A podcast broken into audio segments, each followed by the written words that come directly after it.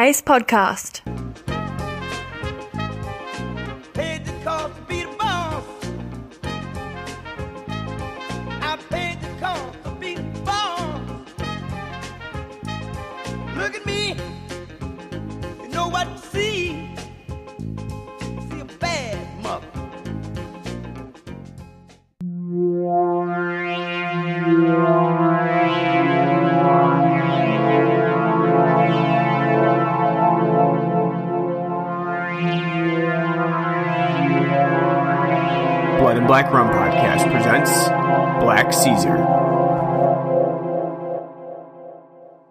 Hey guys, welcome back to the Blood and Black Rum Podcast. I'm Ryan from the Moon is Dead moonisdeadworld.net. I'm joined with my co-host Martin, How's it going? and uh, we're back with episode 72. Chugging along. The March to 100. I encourage. Yeah, that's right. Once you get to 100, what do you do? You just stop. yeah. And it's like, hey, uh, we're done. That's Go, it. out, go out like Seinfeld. That was the goal. 100 and done. Go out like Seinfeld. That's right. We're into syndication now. Well, we were. 10, That'd be like, fun. We were 10 episodes ago. I know. Um, whatever it is. Isn't it like 63 or eh, 65? well, I think it's like five seasons technically, or something like that. no, I think Yeah, it's like there's 63. it's like 60 some yeah, something like that. And you're into syndication. Well, we're into syndication now. Um, so uh, yeah, 72 episodes, quite a bit. We're coming up to our two year anniversary. As we said before, we're going to be covering the RoboCop remake because um, that's one that we've wanted to do just simply because we did not enjoy it when we saw it in theaters, and we haven't come back to it since. so, enough. and I think we're going to do an audio commentary for that. And the vitriol will be great. That's right. We're gonna we're actually gonna do an audio commentary so you can listen along and you'd be like, oh, that's the scene they're shitting on. yeah, yeah, that's right. Okay, great. Um, but yeah, so we're doing uh, a we've been doing a lot of horror movies and recent movies lately. Like we've been doing, we did previously The Mummy, and then before that we did Wonder Woman. So we've been doing a lot of recent, like current movies. Uh, but we're gonna throw it back a little bit today. Uh, we didn't even re- like really talk on last episode about what we were gonna do this episode because we didn't really have a plan. we were stumped. That's right, but we came up with something good. Especially especially because now um, it's not really anything particularly exciting to go see at the theater. No, there's nothing out that's like um, we've got to cover it because normally the only things that really cover in theaters are like things that really grab our attention, um, or like superhero films because they are like a series and it's easy. To, yeah, it's easy to do them, and you know you've got a lot of content for years to come.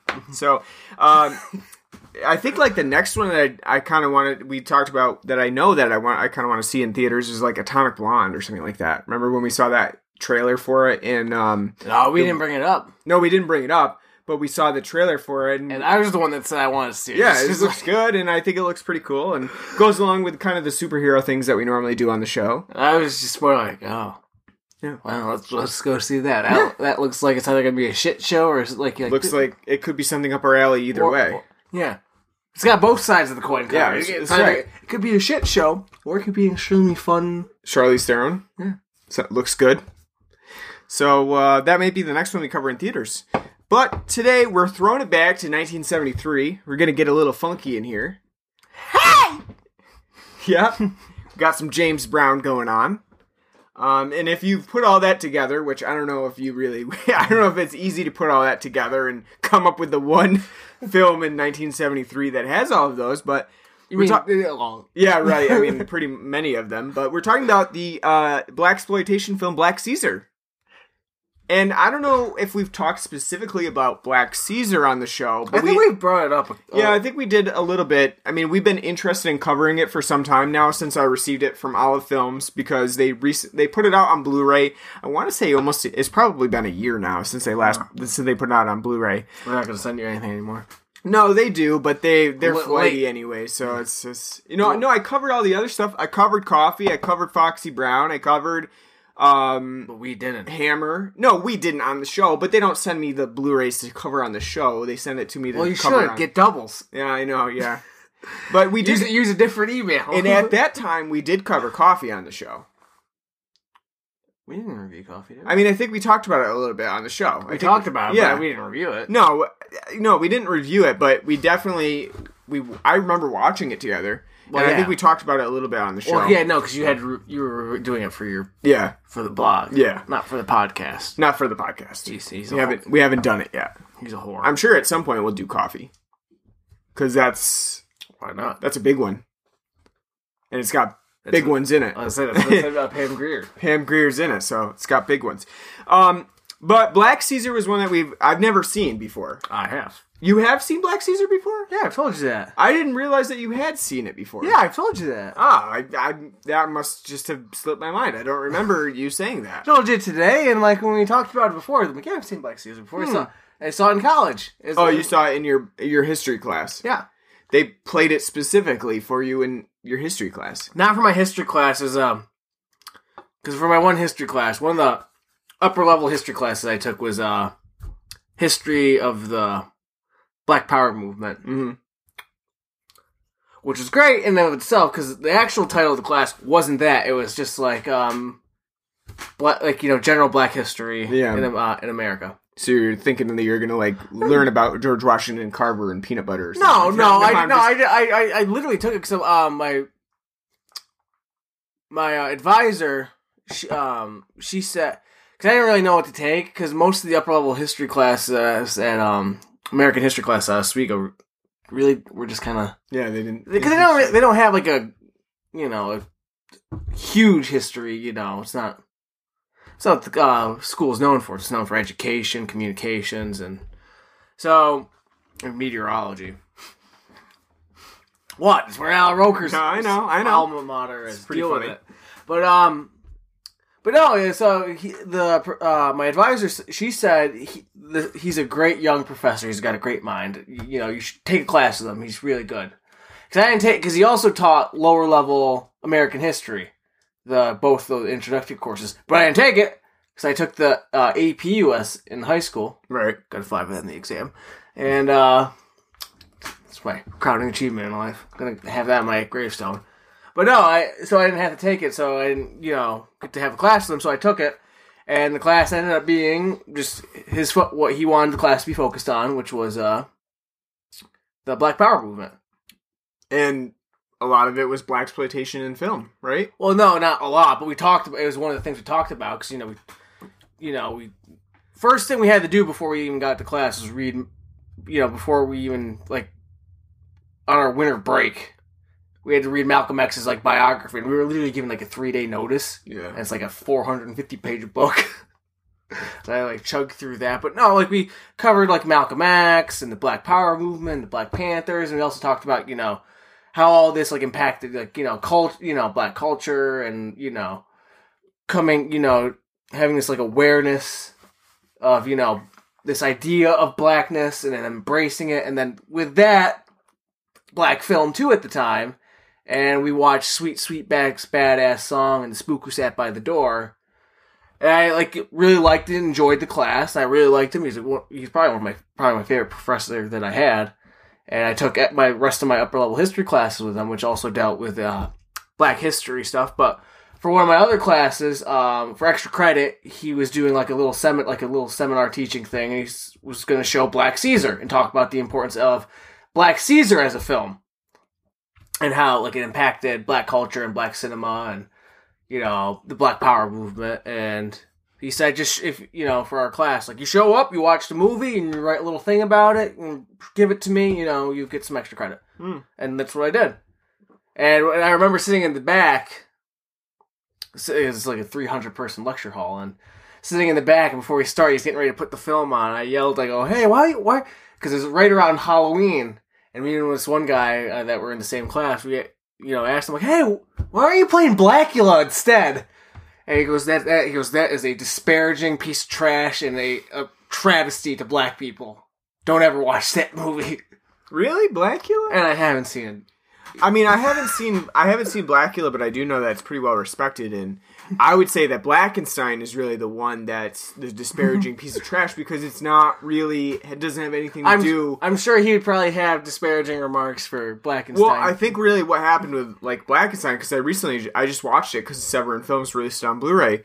What happened with that is that Blackula did so well, I'm just like, huh. they were like, "Hey, let's let's pump this out." But that's that's the that's the case though with a lot of black exploitation though. Yeah, no, I, that's true. I mean, I think that uh, you know a lot of them did very well. They centered on crime and they centered on, um, you know, the the the problems in inner city with you know whites and blacks living together, and and it was easy to pump them out, and and like then everybody jumped on it. It's a it's a bandwagon that you Well, jump no, on. but and I mean, it's like easy no, to yeah, no, but no, it's um. So that's how like I you know came introduced to Black Caesar, and no, I mean because like there are a lot of like black exploitation films that you know you would say like oh they fit the trope of being you know like oh look at that it's a black exploitation film, but they do have like you know very strong currents and motifs in them about being black in America. What is like black being black? What is manhood? What is you know, what's black culture about? How does it, you know, converge with white culture and the racial tensions and problems from that? And then like a bunch of these things, like Shaft and like Superfly, like two of them, like they're very widely known and popular films in black, you know, well known in black exploitation that have those themes, but they're also, you know, like you can be like, oh, that's you know, that's black exploitation. Like you know, got like kind of like the stereotypical black exploitation, but it's not like they're stereotypes. They've set the bar, and then it's these other films that come along that get pumped out because they do well. Like okay, and then you know you get like the ripoffs. They're like, eh, we don't really need that. We'll kind of throw some like racist stuff in there and whatnot, and Yeah, and then you know, but hey, you know, we're gonna make some money off of it. Who cares? yeah, and you, But and Black Caesar's not one of those films. No, it's not one of those films at all. It's actually got a very, Hmm. very explicit black storyline to it that really it comes out throughout the film, and it, is sort of one of the better films if you were to watch, you know, something in, in the black exploitation genre and you weren't really sure, you know, what is black exploitation. You know, it's one of those films that you can go to and see exactly how the genre developed and where you know it's a better representation really is what i'm trying to say of the black exploitation movement than some of the other films within the the canon. Uh, fred williamson who stars in black caesar was in a ton of black exploitation films throughout. And i would say that probably maybe half of them are actually like good black exploitation films. Because and that's not a slight to like fred williamson but it's just a um i guess an observation of what happened with the black exploitation genre is that it just got oversaturated with things that you, can, like, you know- you can say the same thing with like like Grindhouse. no films. yeah because like you know you, you got like you know Texas Chainsaw Massacre and The Hills Have Eyes. Like oh you Yeah. know, and then like and everybody a- was like I know, and then, then there's like Itching to make there's one. a dirge of shit you got also like, exactly you know and i think that's the case with black exploitation it's like spaghetti. The, the whole Yeah, you never really know. Like, if you're just setting out to watch a movie for the first time in like in spaghetti westerns, in black exploitation, in giallo, you never really know. Like, is this gonna be a, a good one, or is this one gonna be, you know, kind of a generic, um, pumped out, like let's do it for the hell of it sort Well, of you, thing. you gotta know black exploitation was doing something right if the James Bond franchise decided to make a black exploitation film and Live and Let Die. yeah, which is you know, Roger Moore's first Bond film, is essentially a black exploitation film. It's Bond in Harlem dealing Yeah. with a uh, black drug dealer and his black gang. It's a black exploitation film. yeah, So you you know like you know if if they're like hey you know this uh by this you know well respected franchise you know um spy- about spying and stuff. Let's put him in Harlem. Yeah. and that's pretty much exactly what uh, Black Caesar's about is the crime in Harlem and how kind of white people are profiting off of it while black people get the shaft. And they're relegated to slums and some of them are homeless and you see that quite a bit throughout. Um, some of them are working for white people and kind of doing like odd jobs on the side as Fred Williamson's character Tommy does at the beginning of the film. Um, and I think that that's really like there's no mistaking Black Caesar in, at the beginning of the film. Like this is t- definitely a black exploitation film through and through, despite the fact that it's directed by a white guy, Larry Cohen.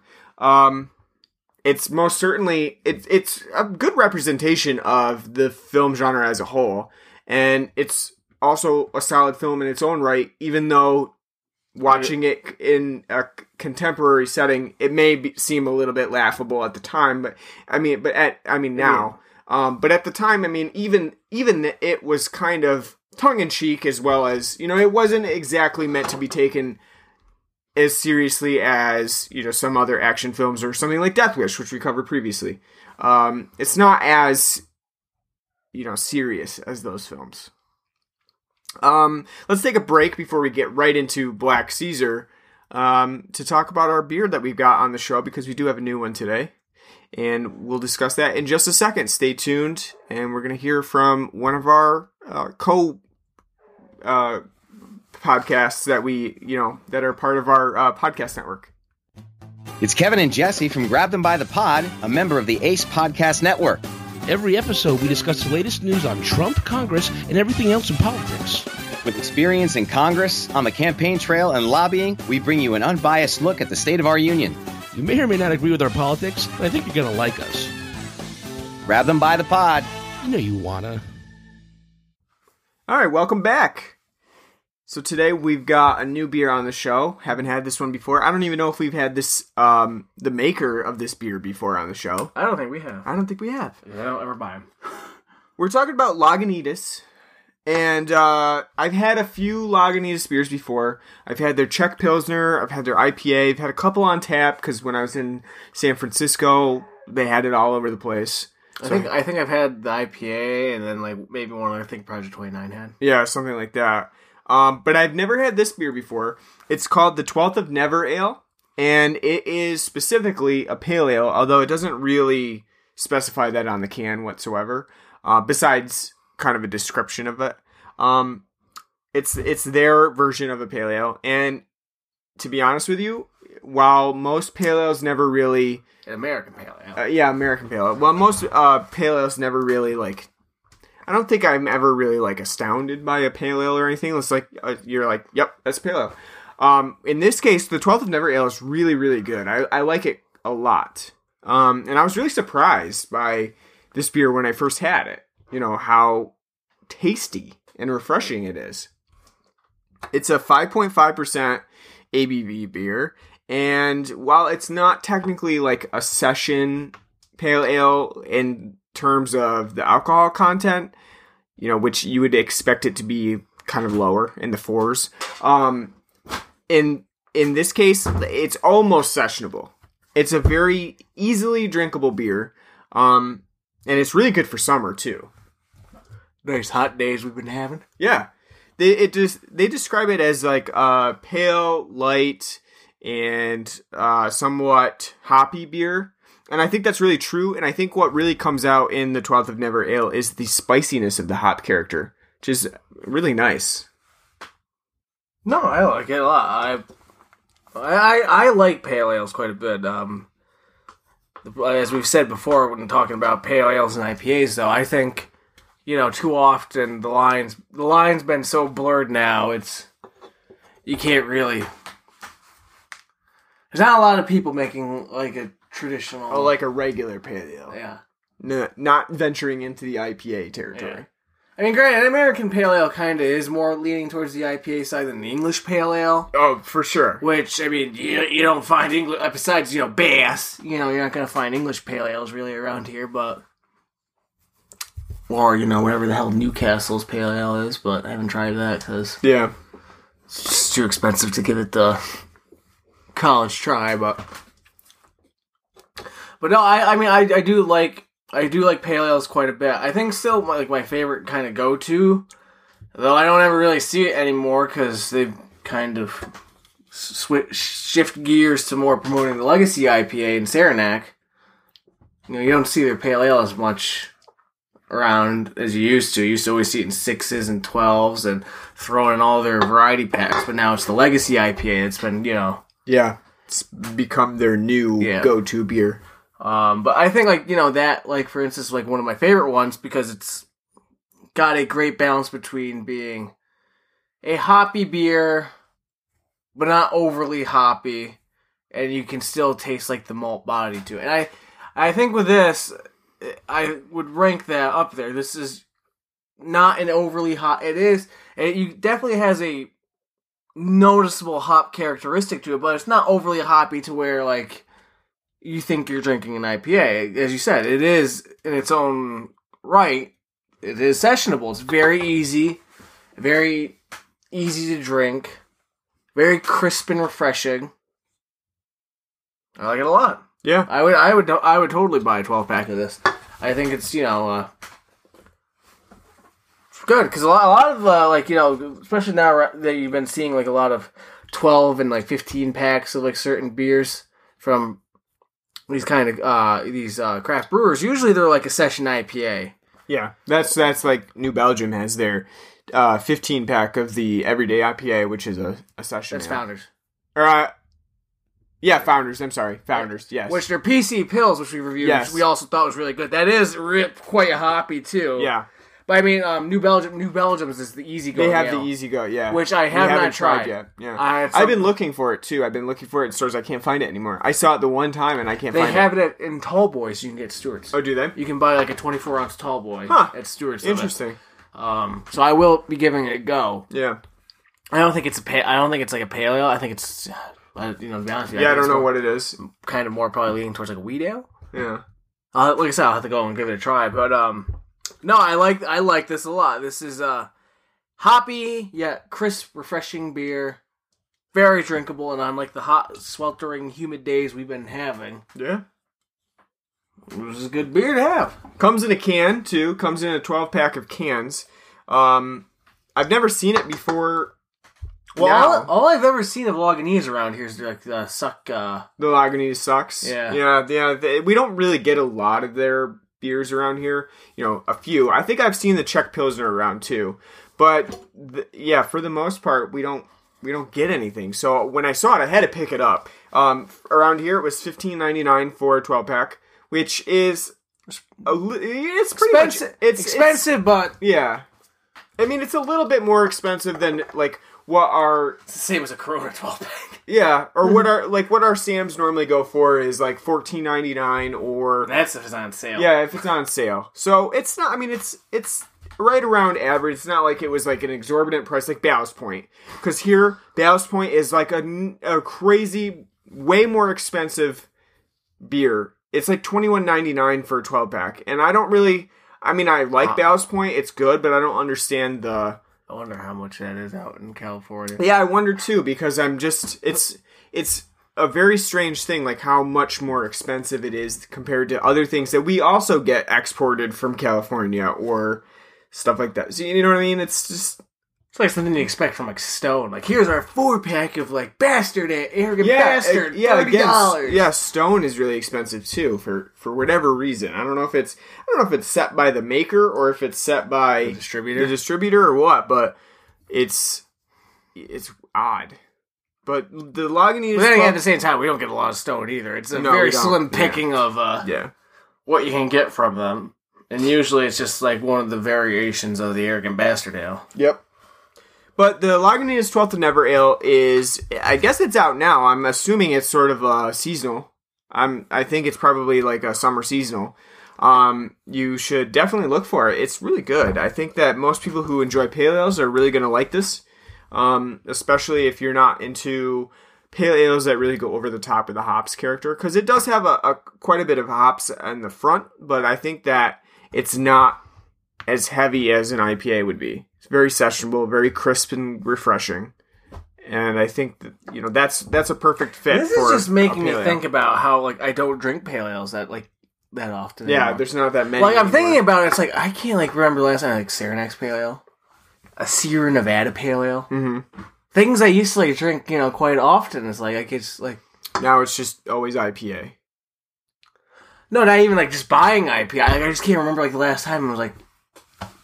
I'm gonna buy like you know I'm gonna go for a six pack of Saranac pale Yeah. ale or Sierra Nevada pale like it's weird. I don't even like look at them anymore. Like, Yeah. Cause I, I I know you can find Sierra Nevada pale ale like all over the fucking place. Well, yeah, yeah.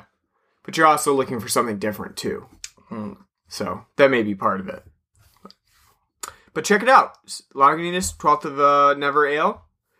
It should be in stores, I'm thinking. It's in 12 pack cans. Good beer. So, uh, we're going to take another break to give our podcast friends a chance to uh, promote their show. And we'll be back with a discussion and, uh, I guess, a criticism, uh, cultural criticism of Black Caesar. So, stay tuned.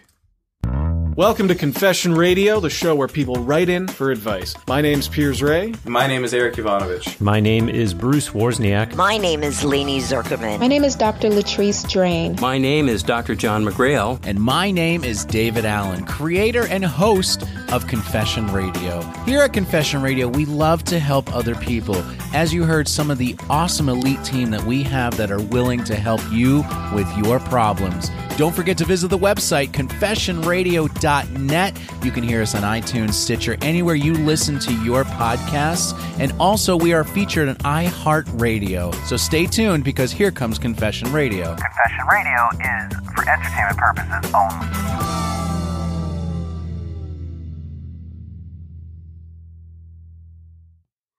All right, on to Black Caesar. Um, this is, I guess, probably an it's an earlier film in the black exploitation canon. 1973, pretty early, I would say. Um, not, I don't think it's as early as like Sweet Sweet sweet. Yeah, it's not. It's it's actually I would say it's probably around average for w- some of the more influential films. Like Coffy was also released in 1973. Um, I think Foxy Brown was either it was 1974. Um, 71's when Shaft and Sweet Sweetback came. yeah, those are the early ones in the in the genre. But I think like this is probably more of like a I don't know. I would say it's it's probably not it's not early, but it's like mid mid. Yeah, it's and it's kind of weird to say that that like within two years, uh, the film was like mid black exploitation genre, but that's how things work in the film industry. It's like there's a quick phase and then bam, it's over. Um, what I mentioned in the beginning of the podcast is that it was directed by a white guy, Larry Cohen, who also wrote and directed quite a few other types of films, although he really did stick within the themes of like city life, um, and some of that, you know, city issues. Um, I think It's Alive and God Told Me to, they all really take place within the confines of like a cityscape.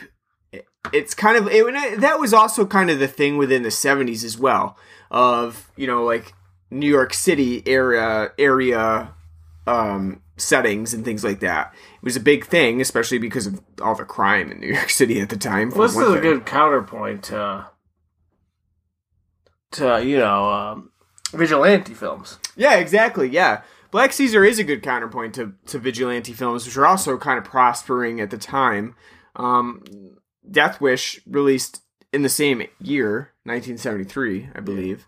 Um, and it's an interesting, it's also an interesting kind of uh, take on The Godfather. 74. So, oh, Death Wish was 74, so it was a little bit after. Um, uh, but it's an interesting take on The Godfather. Uh, it's inspired by its predecessor, Little Caesar, which was a 1930s kind of noir gangster film.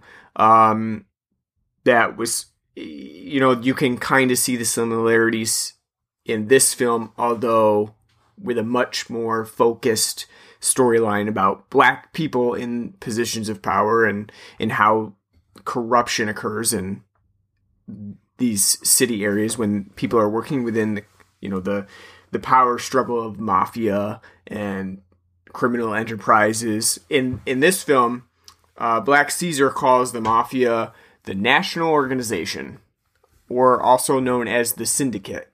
And um although i mean basically it's a stand-in for the mafia. Really they just it's the mafia by any other name. Um in this case a lot of italian guys um eating spaghetti eating the spaghetti and uh you know packing guns and you know, basic, basically generic Italian guy stuff. Uh, is pretty much what I can say about the uh, the actual Italian people within the film. But um, Black Caesar, it, it tells a story of a kid who is kind of paid to do a lot of dirty work by white guys. And eventually he grows up and realizes that these white guys are running the city and he wants to kind of take over. And I think for the most part, Black Caesar, it gives its protagonist, who's also kind of an, an anti hero in a sense, it gives him some, uh, I, you know, good intentions, right? I mean, I think that you know, Tommy as a central figure, he in the beginning he does kind of have good intentions. Yeah. No, I, I, well, I mean, I think that's part of the point I of think Black his, Caesar I too. think I think his friend has good intentions. True, true. That's helping him work with him. I think. Well, I think that the idea is that Tommy, as a character, he's making this progression. At the beginning of the film, when we're in 1963, he's grown up, he's become this guy that wants to have this power. He, his intentions are really, I mean, he wants power. He wants to feel in control, and he wants to take that power back from people who, in his childhood, had the power. But he also white people. white people.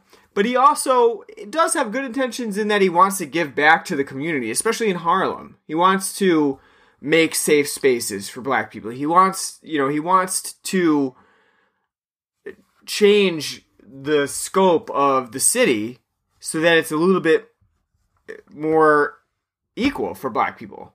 And I think that those are the intentions at the start.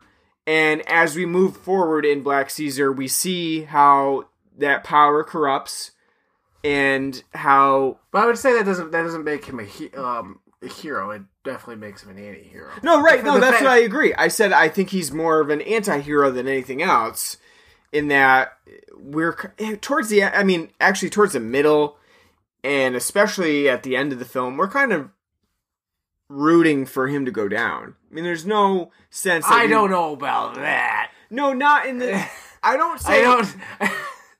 Well, I don't see. I think I think that's gonna be um, depending on who's viewing the film. I don't mean Who's go go- go down in the sense that the white people should reign supreme Charles, and take him Charles down. Bronson th- reclaims No. the city. No, I don't mean that. I mean I see like in this film how you you know that could be the takeaway is like white supremacists Yeah, being yeah, like, yeah. well, I hope those whiteys get. I know. Yeah, I, I, I gotta preface this. You, you gotta be careful with how you unpack this. Yeah, no, I I totally agree. I think for the most part, who we're supposed to see as sympathetic characters is actually the people that Tommy used to work with, who helped him gain his power, and now he's kind of stepping over.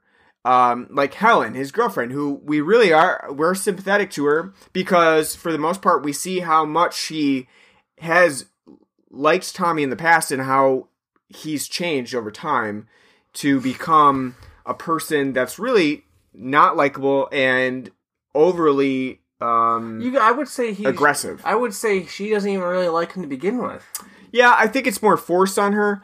And I think that's part of the context of the film is that the, the film really moves through time so quickly Well, I, that there's not a lot of chances Well- for it to well, we'll talk about that when we get to give like, context. like, to, like flaws, but I, his relationship with his girlfriend Helen I th- is a perfect mirror of the relationships that he has had with society Mhm.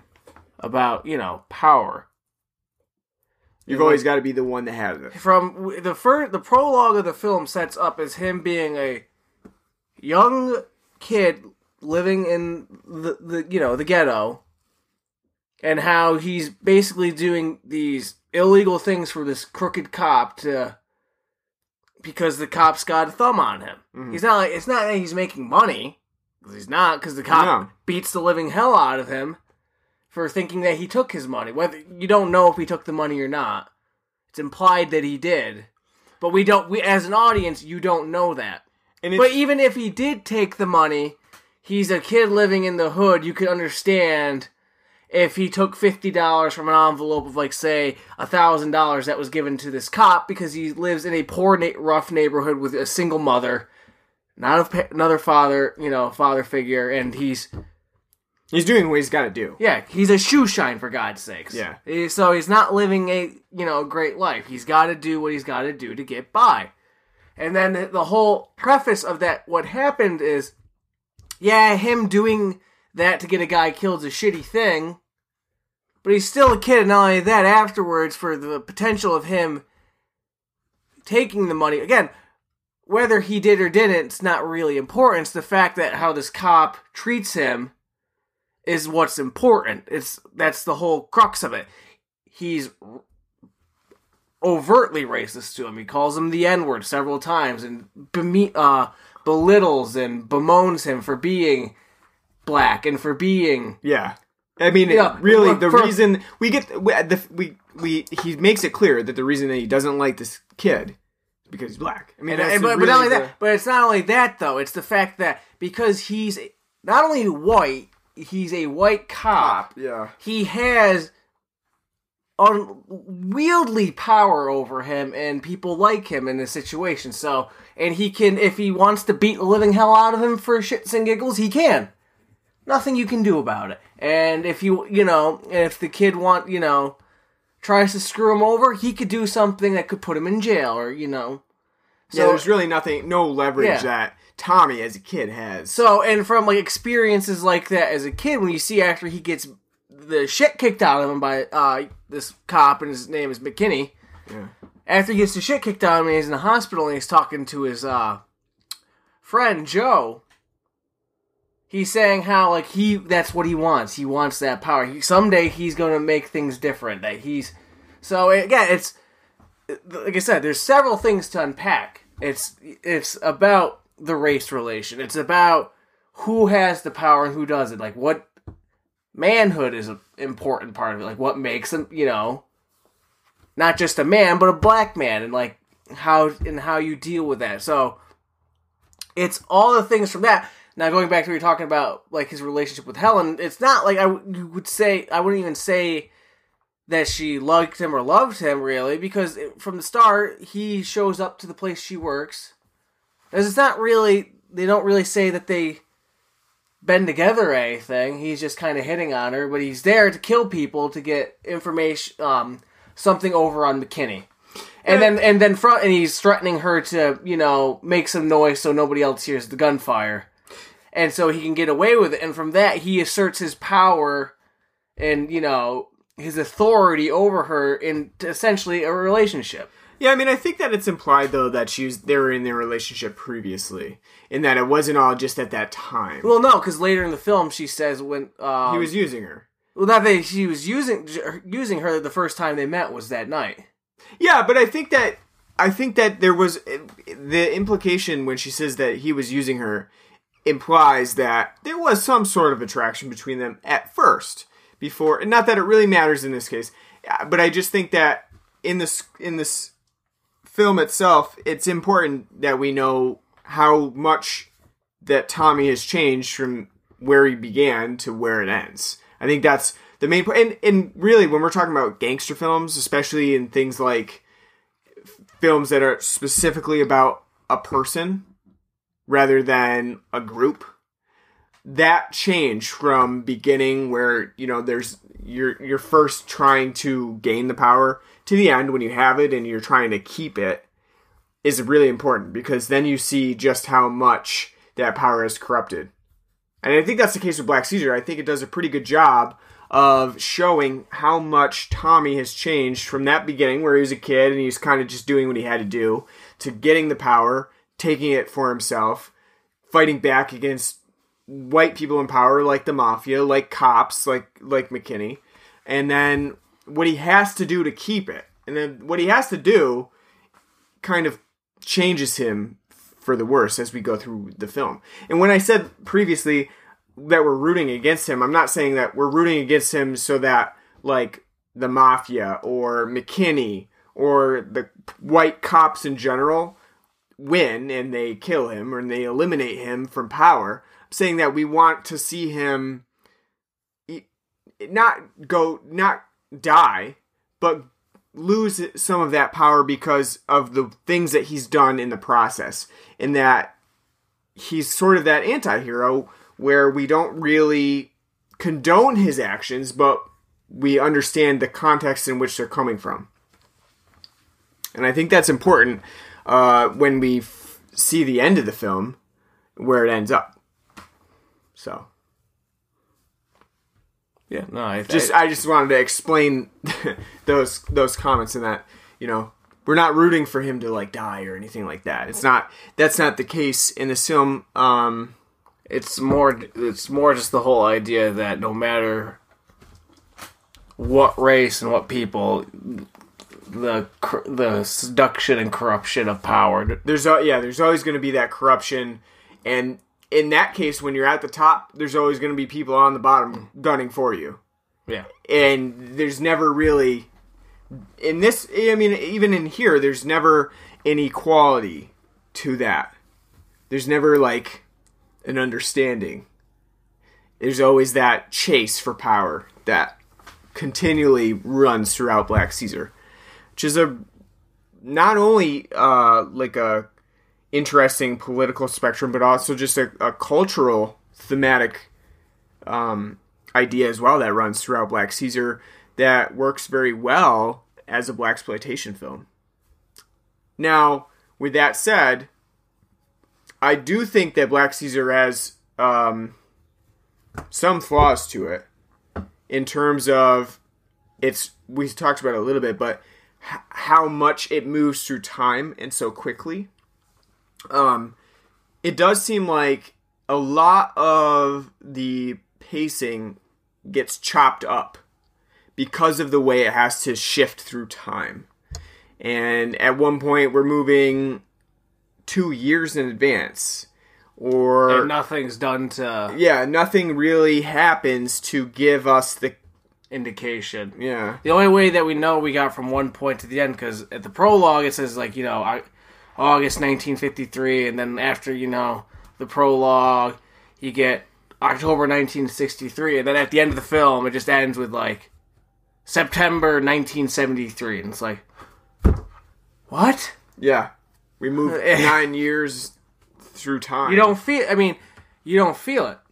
Yeah, and not not only that. Um, I know it's a limitation. This is a tiny gripe because it's a limitation of the film, of its time and the budget that it's had. But it's like, if for the most part, if like the most of this like criminal organization run by him is supposed to be set in like the '60s, it's not very period accurate to. In fact, it's like it's like no, we're no because no, it, we're it, we're in the hey we're in the heyday of the you know early seventies. Yeah, the start same thing like the fifties part like right in the beginning. It's like nope, this looks like the fifty uh, the seventies, not the fifties. Yeah, and I but I that's a small gripe, and I think that that's if they had more stuck to actual like periods. It would have it would have been a little bit more yeah, clear. Like it would it'd be more clear, and you wouldn't have to like be like, wait, we've advanced two years. I I don't you know I can't tell, but I understand why they didn't because this this is made on a two million dollar budget. It's not you know. I think if they did it today, you know, obviously, I think you have to just more attention would be given to such things. But I I I don't think they you know they didn't give any thought to it. They didn't bother because like they, it wasn't a concern. You know? Yeah, I think the bigger question just is that like why was the timeline such an important part of it? Like why even go to eh, bother with the fact of like okay now we're three years from where he started. Now we're you know into Christmas time. Now we're six years and nine. I just don't understand like why this the specific time frame of it was so important to Black Caesar because it seems like it kind of muddles the plot. I think it's I think it's supposed to because oh you get more. It's it, it by extending the timeline and the time period it gives you a greater idea of like how long he was able to get like yeah to hold on to power how long he was in power and then like how the relationships over that time period change yeah but i think the hindrance in the film the, de- the detriment to that is that because the film doesn't really explicitly say that you don't get that effect. So you, Yeah. it's not you're not really feeling the effect of like his change in relationship with Rufus. You're not feeling the change in relationship with Helen or the change in relationship with Joe. You don't get to feel that at all because it's not. It's see the, the main problem with this film is the fact that this is a film that could easily is just over like 85 minutes. This film, Yeah. is ninety. It's ninety five minutes. This is a film that could benefit from being two hours. Yeah, it does need a little Because- bit of an expansion. because it because it's so breakneck in its pace yeah, and how it just moves along because the framework and the ideas of the story are great and really good it's a time like you know it's time time honored idea like with like scarface you know about power and but also you're adding these very important like black issues and black topics uh, and about you know the black power movement and about race relations and how you know the black community feels and black culture. And you're adding all these subtexts to it and it makes for a great idea and a great framework. But the fact that the pace is so breakneck and just go go go and things are just go go going. You don't really get to settle in really what's going on and a lot of the story ends up being told through really off offhand exposition. Yeah. again like the whole we did like how did we know like in one part that it trans it's been two years? It's really offhandedly mentioned real quick That it's yeah, it's- uh helen says i haven't seen tommy in two years. And, and she has a baby. yeah and it's just like Yeah, I and mean, so and so and so that and that's part of and that's I, part I will say that in some films, that transition, that easy transition, is praiseworthy because you don't always need a screen cap that says, "Okay, now we're in 19." no, I'm not saying. I, 69, I, no, you know I'm what I mean? No, I'm not saying like have like a screen cap for every time, like Right. like July third, 1970. You know, Yeah. I'm not saying do that, but I'm saying if they had, if the film had more time, you could easily like elaborate more on like relationships Right. and you know the growth and the dispersion, but. I- I, and I understand why they didn't because again, it's a it's a film of the period. Yeah, this I is this is what the films I- of the period you are like. Can you imagine a two-hour blaxploitation film such as this? I, I don't really see it. Jackie Brown? No, I'm saying that I I think that at this time with this low budget, 95 minutes is pretty much what they got to work with. You know, they've got to get it in in that. No, and that's what I'm saying. And that's what I'm saying. I, I'm not full. I mean, like I said, if they were to do it today, I think that would be a modern benefit Sure, they were sure, to yeah. remake it. But I, I, I- it's a problem with the film. But I'm saying I understand. I can uh, like I totally understand the flip Yeah, side. I you- understand why it was. You can forgive for that. I can like you know forgive it. It- like so like in the case you're really gonna have to pay attention oh yeah. when you're watching this film to like the dialogue because again a lot of key points are quickly exposited onto you The whole uh, aspect of the ledger.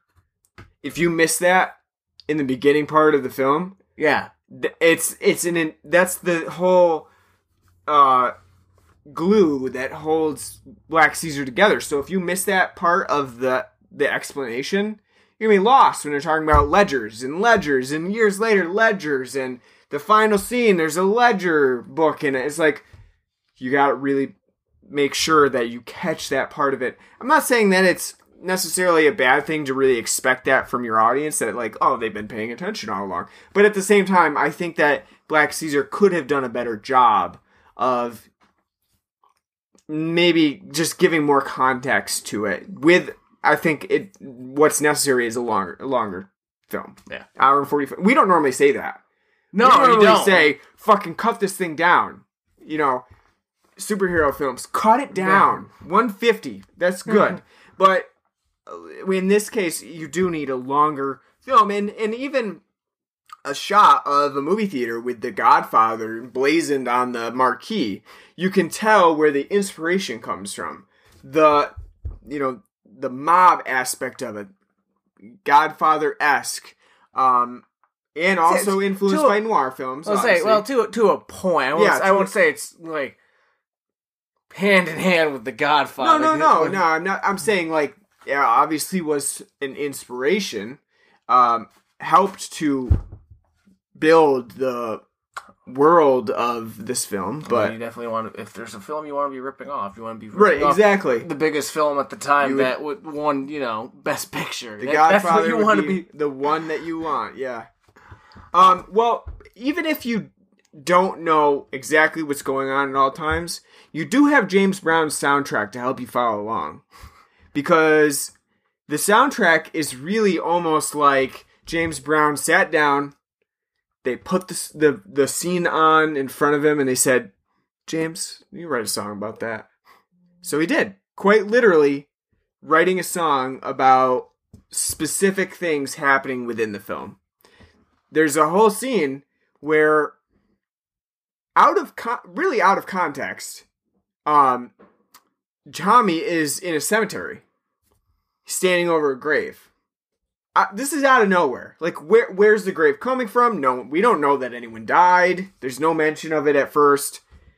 And James Brown nicely comes in with the uh, excellent lyric, "Mama's dead," and you know, okay, okay, all right, Tommy's mom died. We've seen her like one time previously. One in well, in one scene where Tommy buys uh, law his lawyer and his wife's apartment and everything in it, including the maid, including the maid and the clothes and the furniture, buys it from them, and the maid just so happens to be his mom, and he bought it for her. And you know, his mom explains he won't, she won't work for him.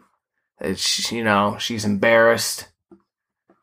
You know, she, you know, that that brings up like a whole, you know, other, you know, racial subtextual thing of how you know her generation dealt with, you know, how they dealt with the, their situations because you know she's systemic racism. Mm-hmm. Yeah, and how she's just she just views herself as a maid, and she's you know, like she she's like I like you know it's like I did this for you, I bought this for you to live here, and so you don't have to work anymore, or do anything like that, and she's like, I can't live here, they'll hang me.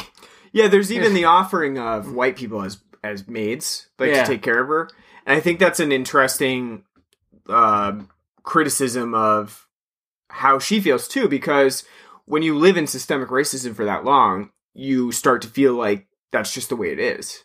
You know, that's for her. She is just a maid. That's that's the way it is, and she's been ingrained to feel like that. And it's kind of interesting how that takes place, and how we have Tommy, who's the one who can subvert that. Well, and that and that brings up the whole, you know, um, like the whole idea of blackness and black culture and the black Mhm. power movement, because you have a lot of, you know, if you go like back to like the you know 30s, 40s, and 50s, you have like a lot of things being like uh marketed towards you know black people like you know like this is how you got to have your hair like in this straight hair and you got to you know look like this and we have things that can make your skin look lighter because you know Yeah. it was you know Wigs and stuff like that and you ha- have that whole like you know generations of things you know that kind of like you want to be what you want to look what you want to you know try to fit in with white culture and the six you know the 60s when you had you know with Malcolm X and then eventually you know the rise of the black power movement and the black panther party this it's like wait no let we can we should be able to embrace our Af- you know our culture and our African roots, our curly hair and things like that. You know, like why why does you know John over there get to you know be like, oh, I'm German and like look at the things that you know mm-hmm. Germans and like oh, or if you're Ita- like this Tony's, you know, he got all these Italian things that he can you know. Why can't we do the same? And that's you know that's a prevalent part of this film, and it's a prevalent part in blaxploitation too. Is the whole embracing that culture and embracing, you know, being different mm-hmm. and, you know, having a value of that. Which it's hard to believe and think about, but it's radical at the time. Yeah. And you know, to be honest with you, it's still kind of radical today because you got people saying, well, if that kid only wasn't wearing a damn hoodie, Yeah. he would have gotten shot. That's right. And that's like, that's an asinine thing to say. Imagine if someone's like around here, like, well, if he wasn't only wearing that cowboy hat, yeah, yeah, he wouldn't have Yeah. gotten shot. I know. Yeah, stupid. Um, I think that Black Caesar does a lot of things really well. And the Um, soundtrack is one, though we did do Yes. make fun fun of. James Brown is always a delight. Yeah, it's a it's a good soundtrack. I think that it's one of probably one of the better soundtracks for blaxploitation films, simply because it's it's catchy. It's got a good, great tunes to it.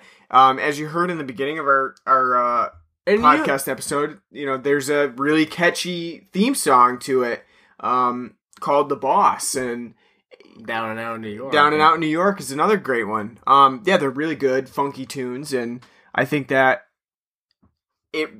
I think this really kind of It's good until the end, because the end they just kind of just throw yeah, they start- e- everything they had at the end and just you know like yeah, because for some reason they decide to make it silent and they're like, oh, there's some songs we still didn't use. Shit, we gotta you know, yeah, throw them in there and you know throw them in there and just make like, sure that they relate to the plot quite a bit. Yeah. Um, I think there's a, a lot of uh, unintentional humor to Black Caesar as well. Uh, most notably, I think a, I, there's a, a lot of explicit racism in it to the point where it's almost humorous in the way that some of the white characters are so stereotypically racist. It's almost like some of them are trying to outdo each other in the on the racist scale. Yeah, but I think I think it's that that's the thing I think with like today though. Like in our highfalutin cultured society of 2017, it might seem outlandish though. But it, me- yeah. though though it really shouldn't. no, Um, at the same token, I mean, it's I'm I'm you can talk to uh, several African Americans and you know other not just African Americans, you know, Muslims and Asians. and stuff. And Yeah. the, you hear all you gotta do is go on social media. No, and I know, I know see, that like, it's- uh, you'll see like a, a story of how like, well, the, here's a tale of how some Syrian woman on a tr- subway and you know so and w- whatever given city was you know accosted on film today, and the person just didn't care. Like how this woman at a supermarket told a Latino to go back to you know.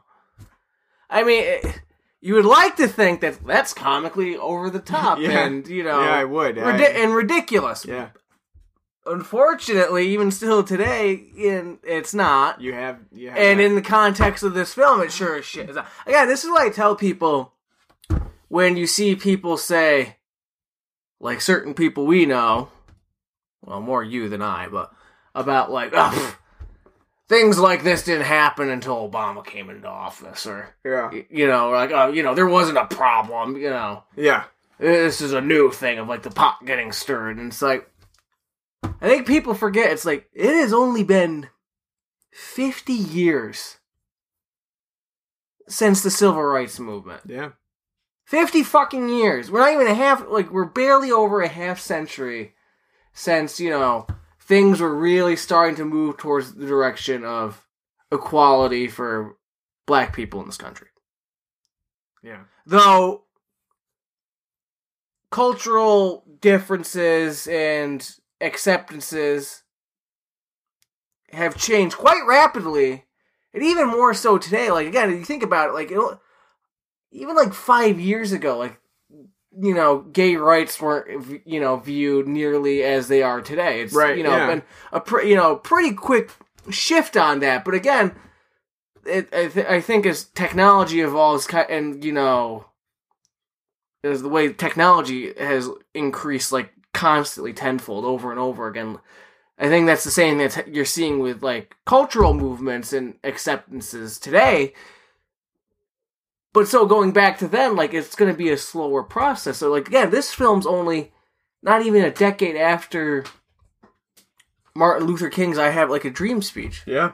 so again, it's not like it's not like overnight after like the Civil Rights Act was passed and you Yes. know eh, those damn racists packed up their bags and goes, "Damn it, you know, Yeah. Oh, we are wrong. we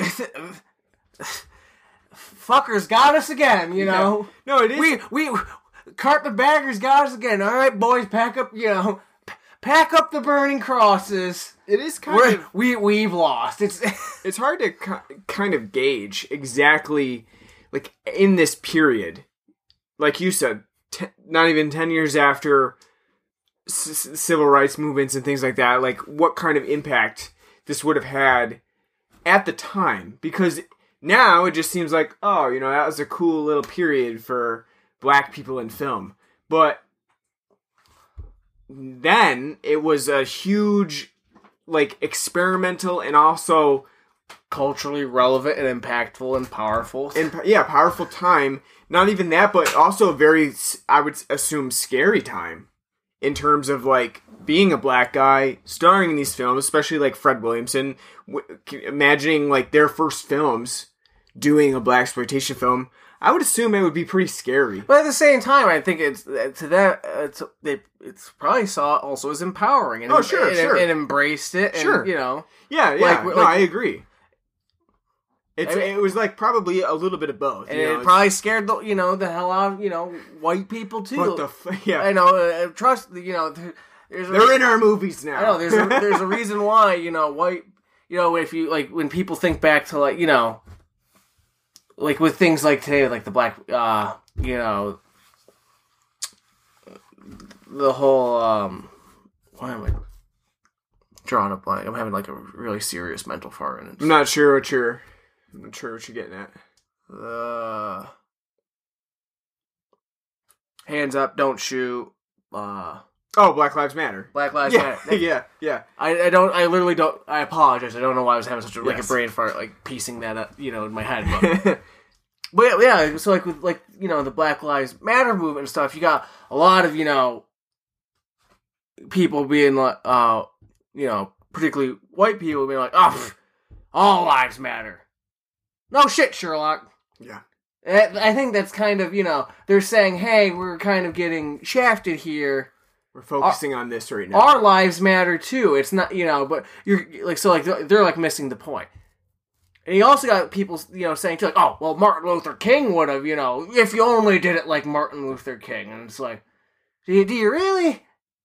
You, I'm sure if Martin Luther King came to like your diner or whatever and sat down and interrupted your breakfast with a pro, you'd be pissed off and Oh, be, yeah. and be, be saying like, get the cops down here and drag their asses. I'm not dealing with this shit. Sure. And then you'd be just as equally pissed off and even more afraid when Malcolm X rolls into town and he's like, you know, by any means necessary, we're gonna get what we, you know, our Yeah. rights. And if that means being an armed militia, then so be it. You would be scared, you know. People would be, yeah. So I just, I just find like the kind of whole. It's like just think, just think, just think about like the whole context and the whole. And again, like I said, again, it's we our grandparents lived through this. yeah, it's, not even uncles. Yeah. uncles lived through it. And so it's again, it's again, it's it's not like it's that's why I say it's like this is not like some far off like Right? thing. yeah, that, yeah. And I, and I, but you know, and I urge people to kind of you know, Yeah, you kind of have to view it in a, con- a historical context and kind of I, at that point when you're thinking about it, it's a lot more inspirational. It's a lot easier to kind of dive into the whole concept and context of the film and understand the empowerment within it. I think that's I think it's really important when you're especially when you're watching something like Black Caesar, which probably you could easily just take for face value and kind of laugh at the more over the top things that are included in it, like the squib bullets Yeah, and yeah, so- ridiculous action sequences and you know there's a lot of things here that are unintentionally funny that it's literally with the squibs they use. It's almost like they literally. You're right. Well, that's like to me like was screaming Godfather. It's like they literally saw Sonny getting shot at the toll booth. Yeah. I'm like we can do more than that. We Yeah. we can. That's the one thing we're gonna invest in. We're gonna invest in a shit ton of squibs.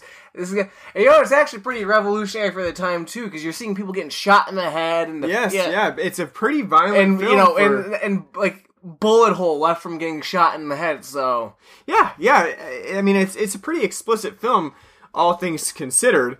Um, there's a lot of mm, violent scenes in it that you know. There's like shoot 'em up scenes. Something you know, you know. In this case, we've got the black gang with their Tommy guns, you know, kicking down doors and busting into a pool party in a California mobsters resort. Um, It just makes me think when I saw the whole pool party thing when uh, Gus Fring goes and you know takes out his former boss. in- Oh, yeah, yeah, Breaking yeah. Bad, except Yeah. except with you know he does it more subtly with poison. and yeah, this It just makes- it just makes me think of. I Just imagine Gus Fring showing up to that pool party and like just instead of like coming out with like poison, he kicks down the door and he's like well, I, down AK and just I love the over the top nature of the things that happen in Black Caesar. Like at one point in that during that pool party scene, we're supposed to like kind of think these black guys are storming the compound secretly and you know silently storming through, and then all of a sudden a black guy in a white suit pops up on a rooftop and starts shooting people. It's like. Yeah, that was stealthy. That was, you know, you were hidden very well in that white suit he was always dressed really you know fly. In this Yeah, he, yeah. had- he always had like. But I love how over the top some of those things are. I love the guy who jumped off the shrubbery and clotheslined a guy. Like you know, yeah, yeah. At, at least some of those moments Another guy- feel like accidents. And, and no, they, they totally are because there's one scene you see like five guys jump off from the bush and onto the ground. Like four of them land on their feet, and the one guy like trips and falls into the bush and lands like face I- flat on the ground. I feel like It's Larry no, Cohen, no, yeah. like, the one guy probably got up like, "I gotta redo that. I found the bush." No, no, we only have enough film for yeah, this Larry, one. T- Larry Cohen is like, "That's it. No, we're we're taking that one. You're gonna look like the asshole that fell while everybody else landed properly." But um, there's a lot of scenes like that. I think that you know, in watching now, the action seems seem a little cheesy. Um, but it's a great. It's a great cheesy. Though. it's a great cheesy, and I think that it it adds to the the film's atmosphere, the aura of it. And while you're while a lot of it is serious, and a lot of it it does have a lot of plot and crit, um, cultural criticisms. I think that like that little bit of cheesiness does help to kind of disperse some of the over overly serious nature of like how you might view Black Caesar. It's like good comic relief. Um, I I think it works really well, and I would say that some of the more serious scenes do have funnier undertones to them. I don't know if it's intentional or not. Um, I don't. I tend to think that Larry Cohen was more so going for a fully serious direction, and some of those scenes now, as contemporary audiences, we find funny. But I think it, either no, way, I, know, I think I, no, I agree, I agree. I don't think they're sitting there yeah. laughing their ass off. I mean, either I way, I think- it works though. I don't. I don't think it's like. Uh, it's not. It's like it's not just this. There's a sh- most films that you could think of the you know not just blaxploitation, but yeah, not just of, of, of several genres that have like action scenes like that that follow them. Again, somebody getting shot and like they're on a ledge and they're just like ah, you know, tumble. Like all this film was missing, and like for stuff like that was like a Wilhelm scream. There's even a uh, car explosion, which is the norm for '70s action films.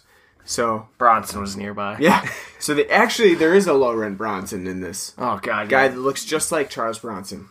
Um,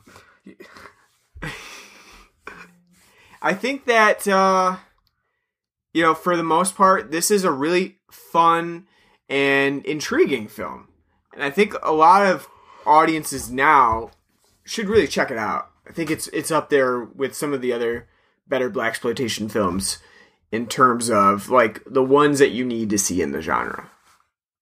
No, I agree. It's up there for me. And it's it has a sequel too, which we have not seen. I have not seen it now. It's called Hell Up in Harlem, and it was released just months later, like like about nine months after Black Caesar released. That's something I kind of miss. I mean, I didn't live through it, so I can't really like fully appreciate and miss.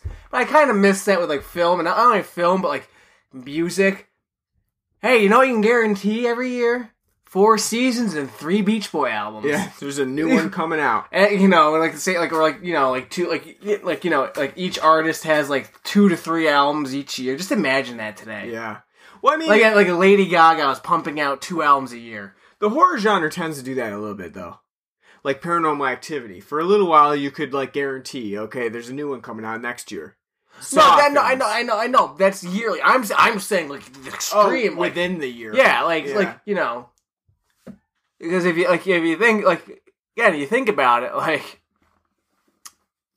Yeah, some, some, some, really some, had- of, some of the most well received albums of all time, from like the Beatles and Dylan, and the Beach Boys, came out in the same like like not talking about like the albums that they all did, but like th- they made an album and then later in the year made another album and it was considered you know just like just like it just that like just thinking about it just like blows my mind. Like, so you mean to tell me in the same year Dylan did another side of Bob Dylan and bringing it all back home? I can't imagine somebody today like having like the forethought to like I gotta put that much kind of creative input. I mean output like out in a Yeah. Unless you're Dean Koontz and you, Yeah, right. It's actually more uh, prevalent in the book industry of like make sure you get two well, I think out a year. well no I think somebody realized that like if you have a hit album you can milk that Mm. until you know Tour on it for four years before you you put out another. Yeah, no, I think right. No, I think record execs. But I mean, granted, if you think more like the fifties and sixties, like you'd get an artist and then you push them and push them until Yeah. people didn't care, and then you just kick, you know, Yeah. get rid of them and get another one. So I mean, It is- the both both methods of production have their values and downsides. Like you and could it's say. it sounds like that was the case with Black Caesar, in that it did really well.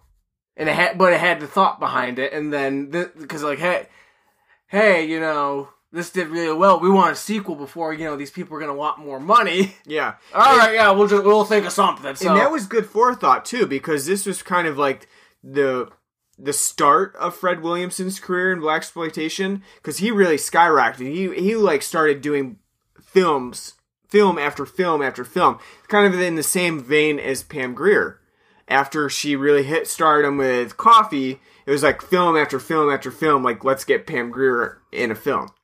So I think like that was a good. I mean, they were they were right on in that. Hey, lock Right Fred on. Williamson. Yeah, they were like lock Fred Williamson down, get him in for at least Hell Up in Harlem, and you know make sure that we can still get him for the same price. It's a, it's a, it's a good idea, I guess. So we haven't seen Hell Up in Harlem. It might be something that we check out uh, in a later episode and cover that because I'm I'm interested to see what happens with Tommy when we go from here. because at the end of the film, it's uh pretty pretty clearly hinted at he's dead. Well, it's either hinted at that he's dead or just like very. I mean, he's mortally wounded through, for like an entire day before the entire the last scene takes place. yeah, no, he has a 38 slug in him, and he's right in his f- stomach and liver, and he's been walking around, you know, so beating the shit out of people for a day, and then he gets the shit beat out of him. Yeah, But- even if the the kids that beat him up at the end of the film didn't actually kill him, the thought is that who's who's gonna get there to save him because he's already been bleeding out all day and night with his 38 slug in him. So yeah, I'm I'm interested to see how Hell Up in Harlem comes back with him because he is the main character again in that film. How does Tommy survive that crazy night and day that he ima- had? Just just imagine if they did like a Shaft versus Tommy film or something like that. Yeah, it's interesting. Like, or even just like getting them paired up, like Coffy and you know Tommy, or you know, it's interesting that like how they Cleopatra Jones. Yeah, yeah, it would have been fun. I think it would have been fun to have like sort of a crossover. It's like maybe that's like an idea for comics. You know what I mean? Because comics are always really trying to revitalize those old ideas.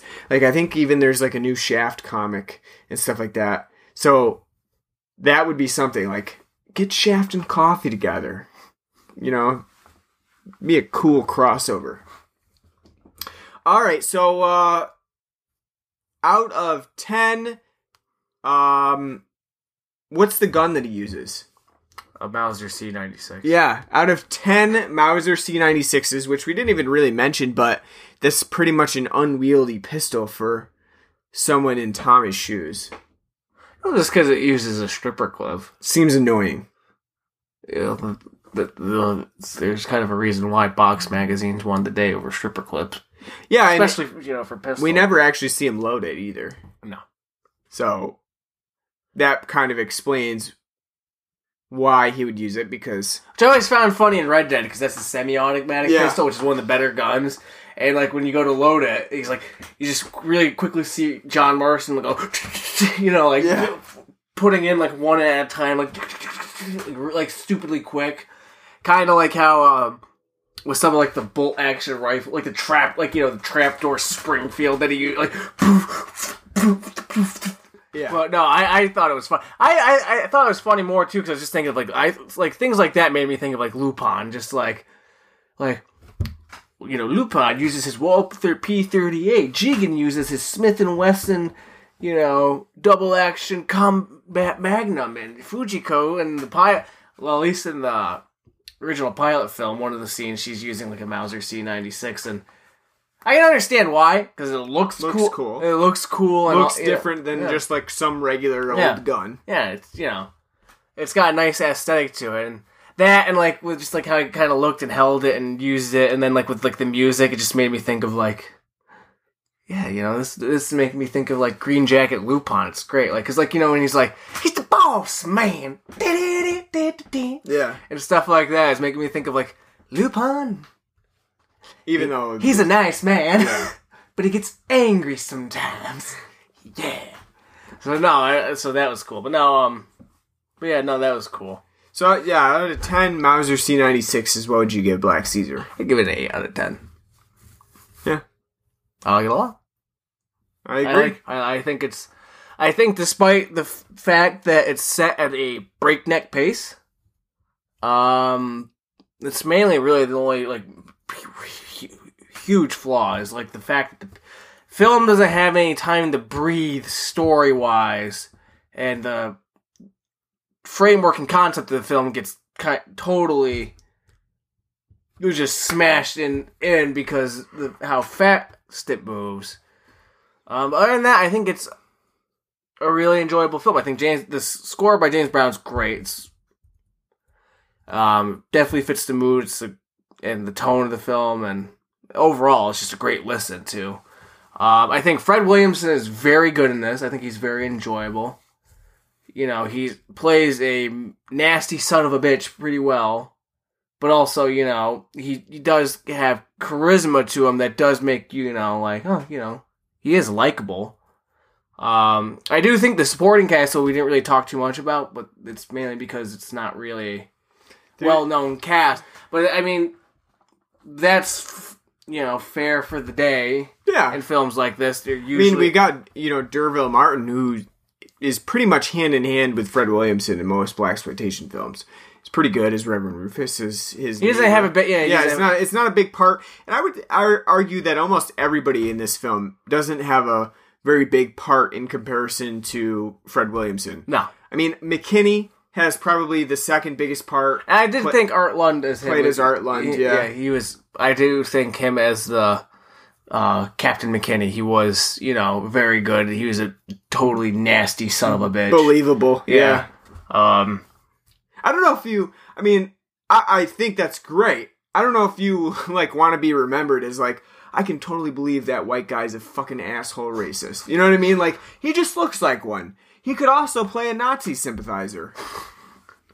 But again, that's like that's like fair for the time. Like, just think of like all like not just again not just blaxploitation films and like but like the vigilante and the cop films stuff like like you know think of like French Connection uh, with you know Gene Hackman as Popeye Doyle. You know, oh he's a cop who's an alcoholic bastard, but you know he talks about how he hates Latinos and blacks, but like oh you know he's still that hardworking cop. You know, Yeah, that's par for the course. it's it's you know one of Hackman's better and well known roles. It's like you know that's what he is in the film. He's a mean, nasty, surly son of a bitch who you know who fuck it is a racist. Yeah, Same thing like Archie Bunker. yeah. The, you know like oh you know Wife beater. yeah you know.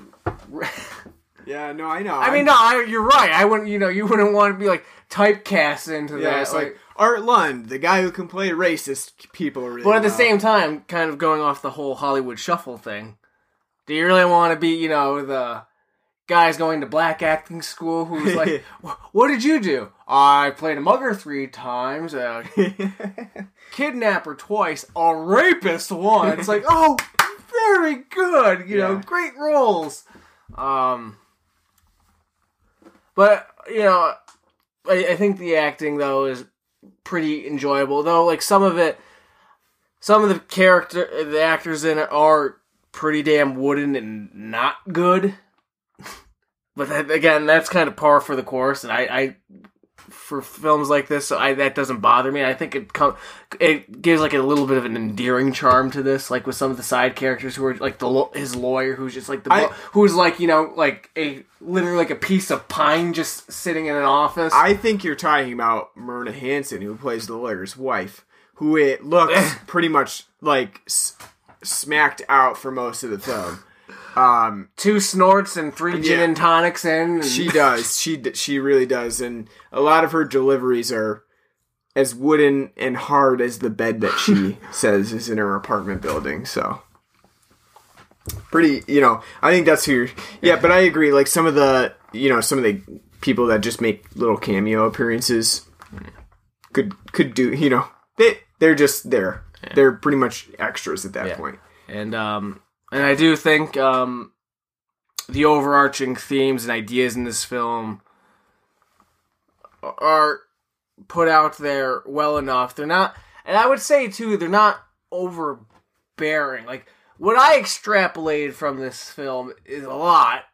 And I think you have to be somebody who's actually conscious and thinking about like thinking about it to get that. And I think that also comes with like the time that the film was released because you could be more kind of not heavy-handed with those types of themes and the viewing audience is going to be able to get it.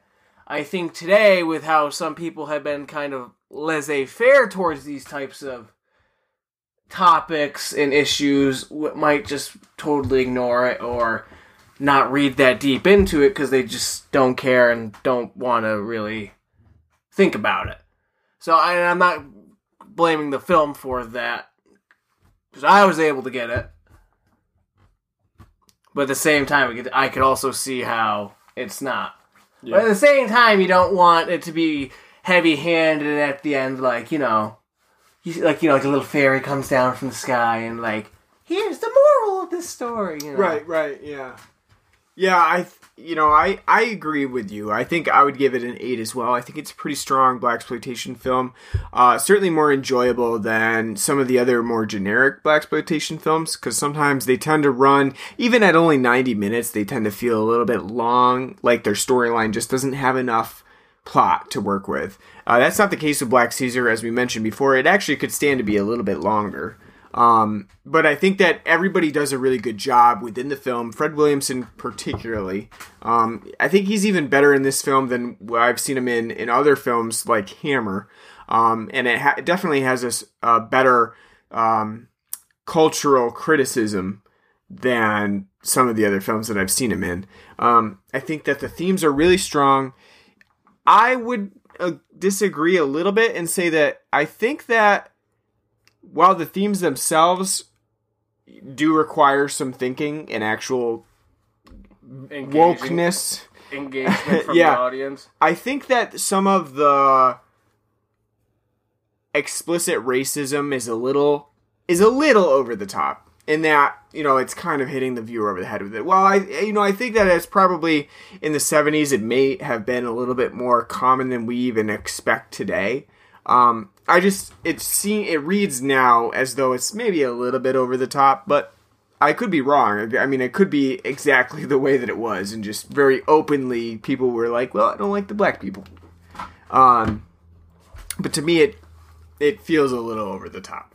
Um, other than that, though, I think it's a really fun film. Besides, as we said, the sort of pacing issues with some of the the time jumps, um, and a and a couple of unintentional funny sequences. But other than that, The goofily sped up jumping out of the oh, tank. Oh yeah, this- yes, yes, the goofy, yeah, yeah. And th- this is a film you can absolutely see, you know, because that's a that was a a thing that they would use a lot is to do do like a very very slow car ride And then in a stunt sequence and then speed it up it, in post, and The- that's the worst offender I think I've ever seen in film of something like doing that is the Bond film Thunderball at the end where they're on like there's a Bond's fighting Largo on a sh- this ship. And they have aerial shot, actual aerial shots of a ship out at sea, and the ship sped up, like, and then they go on to the fight on the ship, and it's obviously like a stage, sound stage of a ship, and then a green screen, and it's hilarious because all they're like Largo and Bond are fighting, and the henchmen are fighting.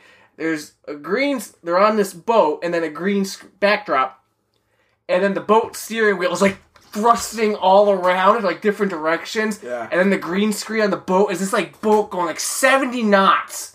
Like something like real like like supersonic speed, and like it's just like shifting around the water, and oh, it looks so bad and so awful. It's like who thought that was a good idea? it like it's like even in the '60s, you would be looking at it like, what the fuck? This is awful. what did they? What did they do? That's pretty funny. What did they? I'll have to show it to you. Yeah, yeah, we'll have cause, to cause, watch. because it's absolutely that is absolutely dreadful. Um, yeah, but I think like that part of it reminds me of Fred Flintstone, like you know, using it, you know, in the car with his feet, like it's like, Or like yeah, when like Shaggy and Scooby like running in like yeah, yeah. running in place or something like that. Yeah. Yeah.